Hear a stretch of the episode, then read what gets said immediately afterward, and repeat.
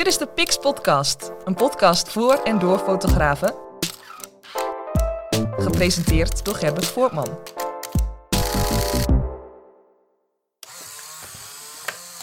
Welkom bij weer een nieuwe aflevering van de Pix Podcast. In deze aflevering van de Pix Podcast is de gast. Uh, we hebben al uh, gezellig social talk uh, gehad en we gaan er nu aan beginnen. Hier is Alexander Koenders. Nou, dankjewel dat je me wilde ontvangen naar zo'n heel eind uit Centraal Nederland. Maar het is gelukt en je bent er. Daar ben ik heel blij mee, heel leuk. Kun je jezelf eens voorstellen? Mijn naam is Alexander Koenders. Ik ben geboren in het jaar 1963, dus 58 jaar oud. Dagelijks leven ondernemer. Een typische man van 13 banen en 35 ongelukken. Man van veel hobby's. En een van die hobby's is uh, fotografie. En dat is uh, inmiddels ook tot een soort uh, semi-professionele situatie gekomen. Waardoor ik dus en een onderneming mag leiden. En daarnaast ook nog mijn fotografie op een bepaald niveau moet houden. Waar is het begonnen met fotografie bij jou? Ik denk net als iedereen, hè, ooit een keer een cameraatje in je handen krijgen. In mijn geval van mijn oma. Een oud compact cameraatje, gewoon met een rolletje erin. En vanaf uh, pak een beet 88, 87 ben ik uh, dat ding gaan omruilen voor mijn eerste, uh, ja, destijds een spiegelreflexcamera, Pentax. En daarna ben ik overgestapt op mijn eerste digitale camera. En ik weet nog dat ik Sony P3 in mijn handen had. Mensen die hem kennen, Gustav Kieburg en Sony-ambassadeurs, die pest ik er wel eens mee. En dat was een 3 miljoen pixel camera. Dat vond ik eigenlijk zo gaaf en zo leuk om mee te experimenteren dat sindsdien ben ik eigenlijk met digitale fotografie pas echt, uh, echt doorgeslagen in, uh, in dat wat ik nu geworden ben. Het grote O-woord is nog niet gevallen, maar je bent uh, ambassadeur van Olympus. Ja, ja. ja. Hoe is dat zo op je pad gekomen? in 2005 ben ik benaderd door Olympus. Um, toen die tijd Martijn Peters, die was daar commercieel manager. En die, die had denk ik wat van mij gezien. En die deed mij het voorstel of ik niet eens langer wilde komen. Of ik niet voor Olympus als ambassadeur verder wilde. En als rechtsgeschapen ondernemer ben ik natuurlijk altijd wat wantrouwig van marketingmanagers die wat proberen te verkopen. Maar hij verkocht helemaal niks. Hij zegt, jij nou als ambassadeur wordt, dan leveren we jou de materialen waarmee jij mooie foto's kunt maken. Het enige wat jij moet doen is laten zien dat je er bent en waarmee je fotografeert. Dus dat heb ik sindsdien eigenlijk altijd gedaan. Je hebt veel gereisd. Je reist nog steeds veel. Uh, nou, het laatste anderhalf jaar heb ik net als elke andere Nederlander... Uh, Heel braaf in beperking gezeten, dus... ja. Maar goed, je bent ook net weer terug eigenlijk. Hè? Dus je bent, je bent, je bent weer los geweest. Ik, ik ben geheel tegen mijn principes in van heel ver reizen, hebben gezegd, gelet op de corona en toch wel allerlei milieuvraagstukken die spelen, hebben gezegd, misschien moeten we nu eens gewoon binnen Europa gaan kijken. En daar hebben we nu onze eerste uh, trip van achter de rug. Ja, gewoon lekker door Europa heen. Geen vaste afspraken. Gewoon lekker uh, op je af laten komen. En maar zien waar het schip strandt. Ja, wat betreft die oude principes van je, zo ver mogelijk weg van huis. wat is de verste plek waar je bent geweest? Ja, in het zuiden, Zuid-Amerika. Dan het zuiden van Brazilië en Nieuw-Zeeland, dat ligt dan nog zuidelijker. Dat ligt al richting Antarctica. Ja. Dat is de laatste sprong naar Antarctica. En in het noorden in, op de Noordpool. Ja, niet op de Noordpool zelf, maar op de noordelijkste plek in, in Amerika. En dat, dat is binnen de Noordpoolcirkel op steenworp afstand van de Noordpool. Ja, en, en alles ge, ge, gekoppeld aan foto's maken? nee, nee, nee. Ik, ik denk dat het goed is om te weten dat ik, ik, ik ben een man die niet zo heel goed om kan gaan met opdrachten. Ik heb het in het begin zo wel eens gedaan. En als iemand tegen mij zegt dat ik wat moet doen, dan, dan, dan, heb ik daar wat last van. Uh, ik heb het ook nooit moeten doen. Ik heb het er altijd bij gedaan. Dus ik heb altijd de vrijheid gehad om ja, daarheen te gaan waar ik zelf wilde. En uiteraard in het kader van, van de broodheer Olympus heb ik af en toe wel een reis moeten ondernemen waarin ik bepaalde dingen moest gaan vastleggen. Of lenzen moest testen of camera's moest uitproberen. Maar in wezen heb ik 90% eh, van mijn, eh, van mijn trips gewoon gedaan omdat ik ergens wilde zijn en wat wilde weten en wat wilde zien. En dan vond ik het vastleggen van wat ik daar tegenkwam best een, eh, een heel fijn medium om mee naar huis te kunnen nemen om later over te vertellen. Ja. Dus het visualiseren van hetgeen wat ik, wat ik meemaak, dat is eigenlijk altijd de drijfveer geweest van mijn fotografie. Precies. is het een voordeel om een uh, fototoestel mee te hebben op vakantie? Ik denk dat heel veel mensen zich herkennen in het feit dat als je gaat fotograferen en het virus krijg je te pakken, dan is een vakantie zonder fototoestel ondenkbaar. Ik ben nou inmiddels zover dat ik het ook wel eens lekker vind om eh, de camera opzij te leggen. Maar dat kan, omdat ik ook op heel veel plekken al ben geweest. Uh, nu ook langzaam in de situatie kom dat ik dingen ga herbeleven. En uh, dat klinkt allemaal heel oud, maar dat is wel de waarheid van het leven. Dat je op een gegeven moment ja, eigenlijk dingen gaat zien en nu ook wil kijken hoe dat zonder camera is. En je veel meer wil gaan verdiepen in hetgeen wat, wat de grote omgeving om je heen doet in plaats van het focus op kleine onderdeeltjes. Dus ja, de camera gaat altijd mee, maar ik pak hem er iets minder snel, snel bij. Ja. Heb je een mooi voorbeeld uh, waar je dankzij de uh, camera, wat je dankzij de camera is overkomen tijdens een reis? Denk je, nou, als ik nu geen camera bij me had gehad, had ik dit ook niet meegemaakt waarschijnlijk.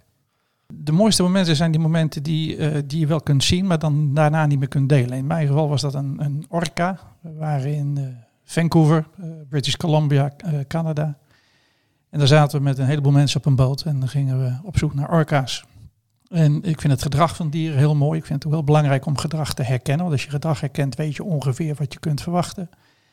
En ik had mijn, uh, mijn oog laten vallen op een, uh, op een jonge orka die zo onder water aan het spelen was dat ik het idee had dat hij er vanzelf al een keer uit zou komen. En we weten allemaal, een springende walvis of een springende orka is waanzinnig om vast te leggen, maar probeer dat maar eens. En het zien is één, maar het laten thuiskomen, die foto kunnen laten zien is natuurlijk vele malen mooier. Dus dat was wel een van de momenten. Ik denk, ik ben wel heel blij dat die camera bij me had. Omdat dat geluksmoment wat je op dat moment zelf ervaart. Wat heel lastig over te brengen is. Met zoiets als een orka uit het water. Dat spreekt ook anderen heel, heel erg aan. Dus ja, dan zie je ook wel dat de, de waarde van de camera in het beeld wat je vastlegt heel mooi is. Ja, en een uh, herinnering voor, voor altijd dan, hè? Ja. Uh, fysiek. Ja. ja. fysiek precies. Ja. ja. Uh, heb je die foto ook afgedrukt? Nee, ik druk niet zoveel af. Okay. Nee, dat heeft te maken met um, als je een foto aan de muur hangt en je bent zoals ik uh, gelukkig getrouwd, dan moet dat beeld ook beide partijen aanspreken. En, uh, dat is zo, ja. ja. En mijn vrouw is meer van de stillevens en ik ben meer van, uh, van de diertjes. Dus bij mij thuis hangen de prachtige foto's die ik ook zelf gemaakt heb van oude deuren en uh, een woestijndorpje en dat soort dingen. Maar zeker niet van, uh, van beesten. Nee. nee. geen orka's aan de muur. Uh... Terwijl mijn vrouw wel absoluut een liefhebber is van walvissen. Dus als we ergens heen gaan en er zijn walvissen, ja. gaan we altijd op walvistocht. Ja, mooi. Ik heb zelf ervaring op de Azoren. op de Azoren hebben we tot twee keer toe een, een walvis safari gedaan. tijdens de eerste safari was het windkracht uh, 7, 8 of zo, uh, schuimkoppen op zee en uh, een hele belevenis op een Zodiac bootje. Uh, dat was meer de belevenis. we hebben weinig gezien, maar dat was wel een avontuur. Maar de tweede safari hadden we meer geluk en hebben we potvissen gezien. ja, dat is wel heel bijzonder als je dat meemaakt. Hè? Dat is, ja, ze verval ook het, het, de, de, omvang van de dieren is natuurlijk ja. En wat ik ook wel leuk vind is als je met, met, met goede uh, organisaties meegaat die weten wanneer je een duik kunt gaan verwachten. Dus je krijgt van tevoren krijg je enigszins uitleg. Uh, maar ik ben op een gegeven moment een beetje weggestapt van die mensenmassa. Dus ik heb nu wat plekjes gevonden in de wereld waar ik heerlijk met mijn vrouw uh, op een randje van de steen kan gaan zitten. En kan gaan kijken naar springende bultruggen en dwergvinvissen. En dat vind ik dan stiekem iets mooier dan met zo'n Zodiac. Het massatoerisme, ja. ja, is ook genoeg over te zeggen inderdaad. Uh, Afrika ben je ook geweest? Afrika, ja. Ja, mijn schoonouders woonden in Afrika, dus dat was uh, verplichte kosten. Dus dat was een paar keer naar Zuid-Afrika en dan vanaf het pittoreske dorpje Rooiberg, waar zij woonden, zo snel mogelijk richting of Pilanesberg of Krugerpark of richting Botswana. En uiteindelijk ook een keer richting Namibië. En uiteindelijk een keer met de tentwagen gewoon dwars door de woestijn weken door Namibië heen getoefd met een klein groepje vrienden in de middle of nowhere waanzinnig. Ja, ja, ja geweldig. Ja, ik, ik heb het geluk gehad dat ik uh, echt twee weken voor de, voor de corona-lockdown vorig jaar, uh, februari, februari was dat, uh, dat we in Tanzania zijn geweest. En een hele mooie safari hebben gedaan. Ook alle hotspots wel geweest daar. Maar, maar echt, mijn vrouw en ik, en dan met een gids, met z'n drieën op pad. Twee weken lang de, de, de, op safari. Ja, dat, dat, dat pak je hier nooit meer af. Weet je, Afrika blijft natuurlijk uh, uh, een land die tot de verbeelding, als een continent wat tot de verbeelding spreekt. En dan maakt het niet zo heel veel uit of je nou in het noordelijke deel of in het zuidelijke deel bent. Maar het geconfronteerd worden met, uh, met die machtige rovers die daar rondhobbelen en de, de puurheid van de natuur, voor zover dat in dat deel van Afrika dan nog van toepassing is, is wel waanzinnig om mee te maken. En ook het feit dat je je heel kwetsbaar gaat voelen. Hè. Je stapt er niet zomaar even de auto uit om tegen de boom een plasje te gaan plegen. Dat denk je Nee. wel even drie keer na. en dat zijn wel dingetjes die, eh, die maken, eh, kan ik me voorstellen, ook bij jou eh, de verbondenheid met, met deze aardkloot wel heel erg duidelijk. Ja, ja, dan ben je weer een klein fragiel mensje in één keer. Ja. Mooi. Ehm, even kijken, hè, want we, we, wouden nog even een, een, een- een praatje maken richting de workshop. Want het is zo dat jij eh, hier in Rijssen eigenlijk tot twee keer toe een, eh, een workshop kon verzorgen eh, over natuurfotografie. En de eerste staat gepland op eh, 27 november. En die gaat sowieso door, want we hebben genoeg aanmeldingen. En er staat er ook nog eentje gepland op 12 maart volgend jaar. Ehm, daar is inmiddels de eerste aanmelding ook voor binnen, dus dat, dat ziet er ook goed uit. Ehm, wa- wat gaan we doen op die dag? Ja, wat gaan we doen op de dag? Ehm, ik vind het zelf altijd heel leuk om te laten zien dat, eh, dat, dat reizen en fotografie eh, een, een hele mooie manier is om, eh, om de dingen die je meemaakt thuis te delen met degenen die achterblijven. Dus daar zal ik ook mee beginnen. Een klein stukje uitleggen over mijn type van fotografie. Ik ben een opportunistische fotograaf. Als je iets niet wilt of moet, dan moet je vooral afgaan van de momenten die in het leven geboden worden. Dus dat doe ik ook tijdens mijn vakanties en mijn fototrips. En dan eindig ik met jullie in, het, eh, in de eigen natuur, in de eigen Nederlandse natuur. Want je hoeft niet altijd ver te reizen om mooie dingen te zien. Sterker nog, het is mijn ervaring dat eh, het allermooiste in de directe omgeving zit. En dat ga je pas mis als je het niet meer hebt. En eh, het is denk ik ook wel heel fijn, om als je al die mooie plaatjes van het buitenland hebt gezien, dat we daarna hier in de omgeving onze eigen natuur gaan ontdekken. En dan op ons af laten komen wat er is. En dan met de mogelijkheden die we kennen, dat vastleggen op dat moment. Dus een stukje theorie in de ochtend, mijn filosofie en dan vooral de praktijk in de middag naar buiten. Ja, nou, eh, ik, ik ga er ook aanschuiven, want eh, ik moet het toch eh, regelen, dus ik ben er toch. Dus ik heb er zin in. 27 november er zijn volgens mij op dit moment nog drie plekjes beschikbaar. Ik weet niet wanneer je luistert. En anders volgend jaar maart, dan zijn we er ook. Misschien nog wel goed om deelnemers die meegaan, ze te vragen om in ieder geval een eh, grote hoek, misschien een macrolens mee te laten nemen. Telelens mag, kan, maar ik denk gelet op de tijd van het jaar en wat we gaan doen buiten, dan is eh, landschap en macro het meest voor de hand liggen waar wij, eh, waar wij mee aan de slag gaan diezelfde middag. Ja, nou, goed om te weten. We gaan het, eh, we gaan het doorgeven. Heel goed. Ga voor het actuele aanbod fotografieworkshops naar 123pix.nl slash workshop. Op het gebied van workshops geven zijn ook nog andere soorten workshops die hier te volgen zijn. Maar goed, dan moeten we maar even op de website kijken. Binnen Europa heb je daar ook nog een bijzondere reis eh, gemaakt. Ja, ik denk wel meerdere, maar Ja, weet je, eh, eh, wat ik toen straks al zei, we hebben als mens heel erg de neiging datgene wat dichtbij is voor, voor normaal te accepteren en daar de, de waarde en de schoonheid niet meer vaak te herkennen. Maar ga alleen maar eens in Zuid-Limburg kijken. Als je het idee hebt dat Nederland plat is, bedoel, pak de auto, pak de trein, pak de bus, ga naar Zuid-Limburg, ga naar het allerzuidelijkste puntje, gewoon lekker met je wandelschoenen en de cameraanslag en je hebt het idee dat je in klein Zwitserland bent. Het heet ook niet voor niks zo. Langs de Nederlandse kusten met mooie dreigende luchten. Eh, weer is heel bepalend in Nederland. Wil je met een strak blauwe hemel een vlak land fotograferen. Dat is een stuk lastiger als wanneer je prachtige luchten hebt. En eh, ja, ondanks de opwarming, wat niet positief is, is de hoeveelheid uh, dreigende luchten die we hebben dit keer uh, wel heel erg uh, aanwezig. Dus maak daar gebruik van en, en leer vooral het mooie in je directe omgeving te kennen. Ik heb zelf een tuin en ik ben heel blij met die tuin. En het verbaast mij dat ik pas door de corona geconfronteerd ben geworden met het feit dat ook in mijn eigen tuin allerlei dingetjes te ontdekken zijn die ik uh, eigenlijk nog nooit eerder gezien heb. Dus ja, je kan naar het buitenland, je kan naar Europa, je kan naar Spanje, je kan naar de Ebro-delta, je kan naar de Dolomieten in Italië, je kunt naar de Zwitserse Alpen, het Zwarte Woud of naar de Eifel. Maar dicht bij huis kan het ook heel mooi zijn. Ja, precies. Het begint in de eigen tuin. Ook als natuurfotograaf moet je eigenlijk ook wel een beetje liefhebber zijn van de, van de natuur natuurlijk.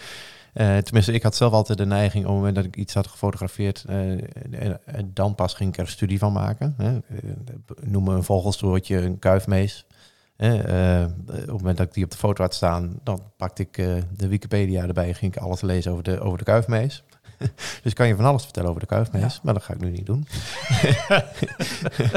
um, dus dat is die ontdekkende manier. Uh, en ik merkte bij mij ook wel heel sterk dat ik op een gegeven moment toen ik alle soorten vogels bijvoorbeeld een keer had gefotografeerd, dat het toen ook wel minder werd qua interesse. Herken je dat?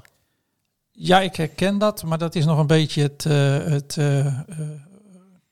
het, beginstadium van de fotografie. Dus als je natuurfotografie ontdekt, dan, dan met alle respect zijn heel veel mensen toch plaatjesjagers, soortenjagers. Ik bedoel het niet negatief, maar het is gewoon heel leuk om al die vogeltjes op een lijstje te krijgen. Dan vervolgens alle libelles en alle juffertjes. En zo gaan we dan een heel lijstje af. Ja. Maar dat maakt niet per definitie mooie foto's. En wat vaak bij fotografen gebeurt is dat ze heel lang in die bewijsplaatjes blijven hangen. Ja. Dan hebben ze die soorten wel gehad. Ze zien dan ook zeker op de sociale media dat de aandacht wat verslapt. En ik denk ook als je dat dan loslaat en je gaat proberen zo'n vogeltje in de omgeving vast te leggen. Dus niet alleen verdiepen in de vogel, maar dan ook proberen datgene wat je geleerd hebt van de vogel in datzelfde beeld mee te vangen. Dan word je volgens mij pas de echte fotograaf. Want dan ga je proberen om combinaties te leggen. En dan ga je ook foto's zien die veel meer tot de verbeelding spreken. Zo'n klein kuifmeisje hoog in zo'n dennenboom. Met een prachtige lucht. Daar we hadden het net al over. Met misschien wel links een hele harde bui. Ja, dan heb je al een heel ander verhaal in je foto. Als alleen maar dat kuilmeisje wat, of kuifmeisje wat mooi op profiel van links naar rechts staat. Ja. Voor de verkoop doet alleen dat kuifmeisje het beter. Dus wil je er geld aan verdienen, moet je vooral alleen die kuifmeisjes fotograferen. Ja. Maar voor de fun in fotografie, en uh, waar fotografie eigenlijk over zou moeten gaan, beeldend vertellen, is uh, de stap daarna wel een hele belangrijke. Ja, en schrijven met licht natuurlijk. Hè? Want uh, de natuurfotografie, je noemt, het is ook een vorm van registratie voor heel veel ja. mensen.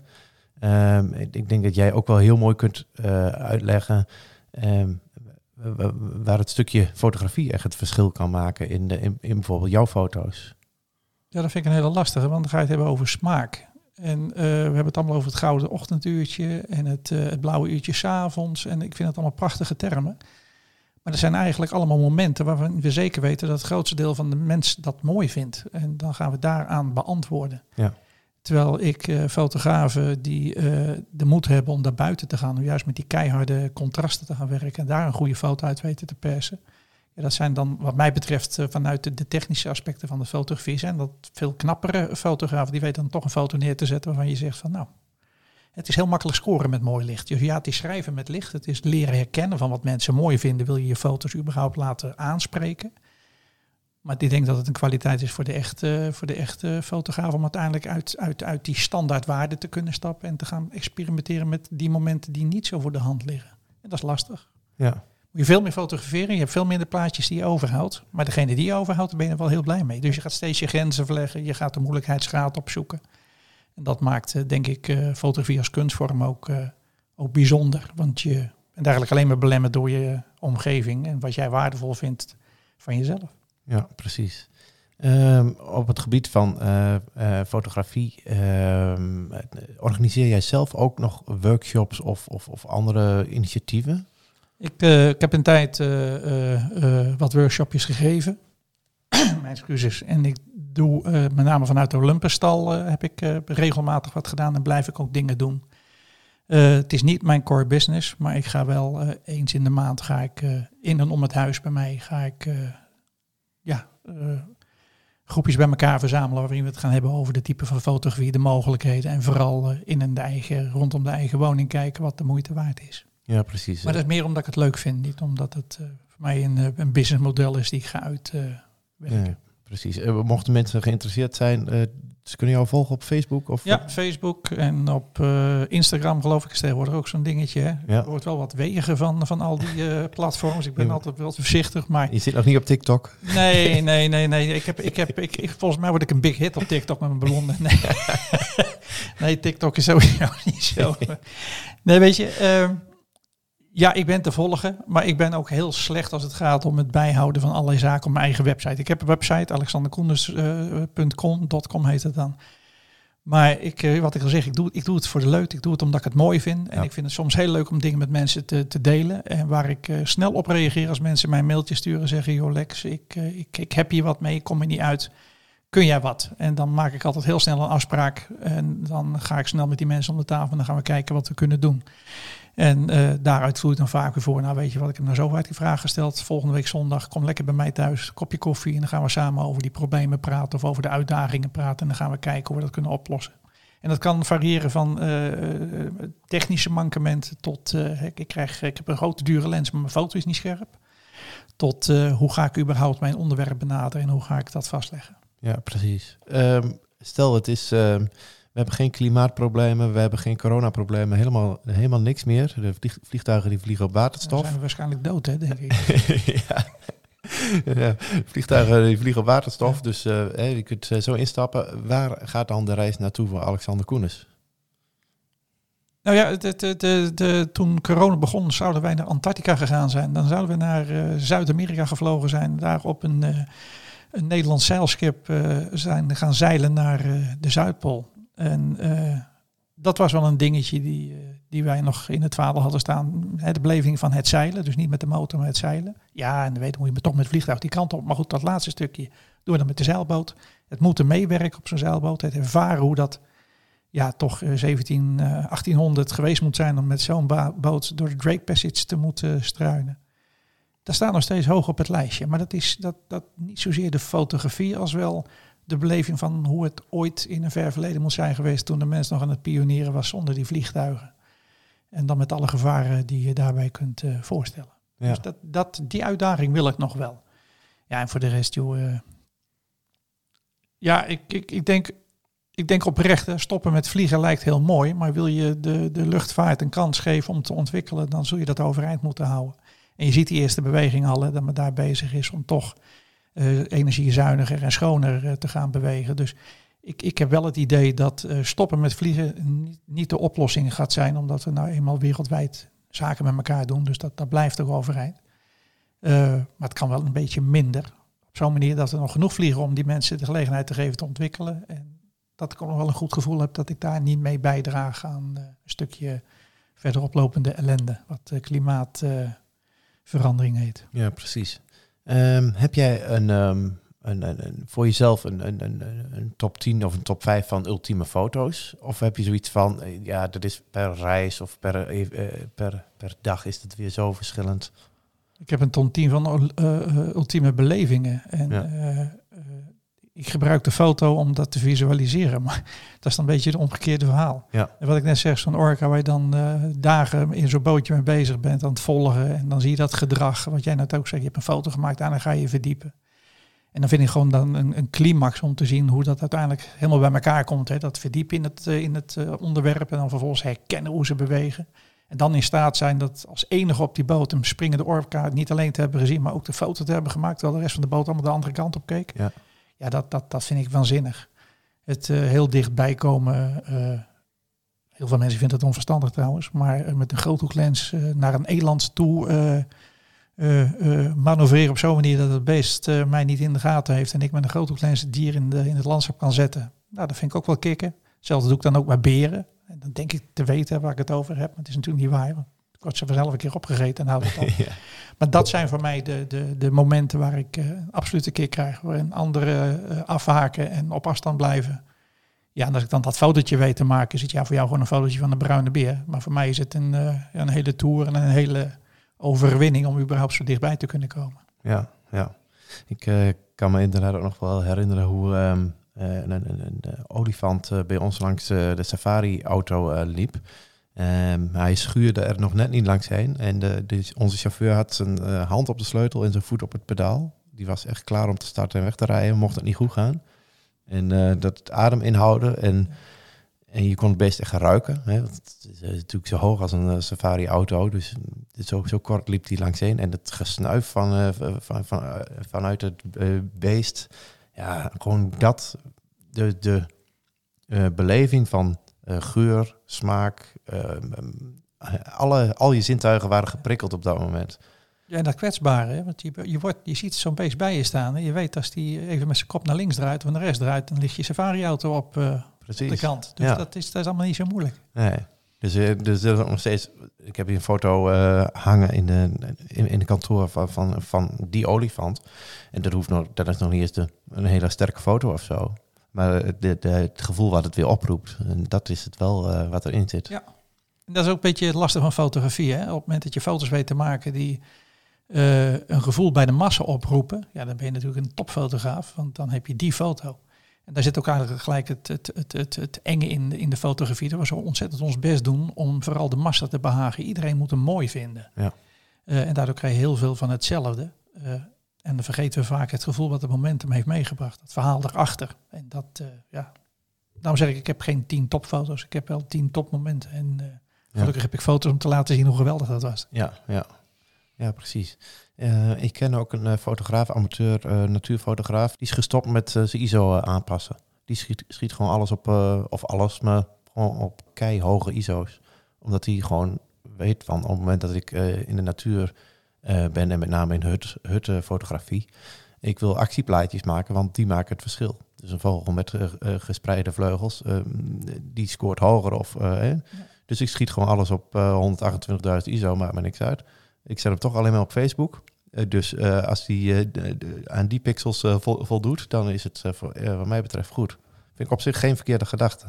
Mensen die mij in mijn workshops hebben gezien, waar ik vertel hoe ik mijn fotografie doe, die herkennen dit wel. Ik zit niet op bizar hoge ISO's, maar ik kies wel voor het momentum. Dus ik kies voor een zo snel mogelijke sluitertijd. Altijd. Want daar, daar gaat het om. En niet omdat ik per se die, die andere foto wil laten zien, maar omdat ik het zelf gewoon een uitdaging vind om op de momenten waarop je het minst verwacht klaar te zijn om de foto te kunnen maken. Dus daar horen dan ook bepaalde instellingen bij. Uh, echte fotografen zouden zeggen ja, of echte fotografen is ook niet helemaal waar. Er zijn een grote groep mensen die zouden zeggen nee, elke foto moet je van tevoren goed over nadenken, instellen en pas dan ben je fotograaf. Dat is ook wel een klassieke gedachte. Hè? Dat is een klassieke gedachte, maar dat geldt eigenlijk ook voor uh, de ontwikkelen, het ontwikkelen van een foto. Mensen denken ik heb nou een digitale camera, dan hoef ik er niks meer mee te doen. Maar niks is minder waar, ook die foto moet je nog ontwikkelen. En mensen verwarren tegenwoordig ontwikkelen met bewerken of uh, veranderen of aanpassen. Maar met alle respect, dat deden we vroeger in de doka ook. Gingen we ook dingetjes wegdrukken, doordrukken, tegenhouden. Al die termen uit Adobe Photoshop komen uit die oude analoge periode. Ja, weet je, mij maakt het geen reet uit hoe je het doet. Als jouw doel is om mensen blij te maken en uh, hetgeen, uh, de groep die jou volgen vinden dat helemaal geweldig, is jouw doel bereikt.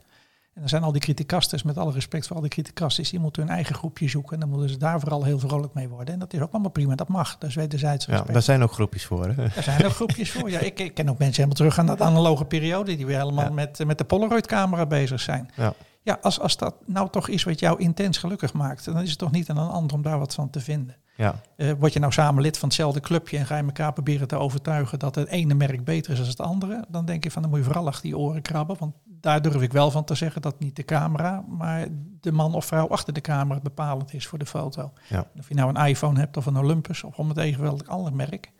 Uh, een mooie foto begint bij hoe jij dingen ziet en hoe jij dingen ervaart. En dat je dan een stukje gereedschap hebt om dat vast te leggen is prima. Maar leren omgaan met de tekortkomingen van dat gereedschap maakt jou dan nog vele malen beter. Nou, ik vind het een hele mooie woord om, uh, om mee af te sluiten. Vond het heel gaaf dat je hier uh, was. Graag gedaan ja, je komt hier dus uh, in november en in maart uh, weer ja, ja. Deze, op deze locatie om de workshop te verzorgen. Er zijn nog kaartjes, dus kijk op uh, de website 123pix.nl slash workshop.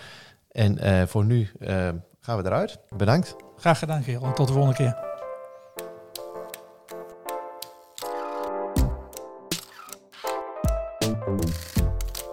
Pix Podcast. Mede mogelijk gemaakt door 123pix.nl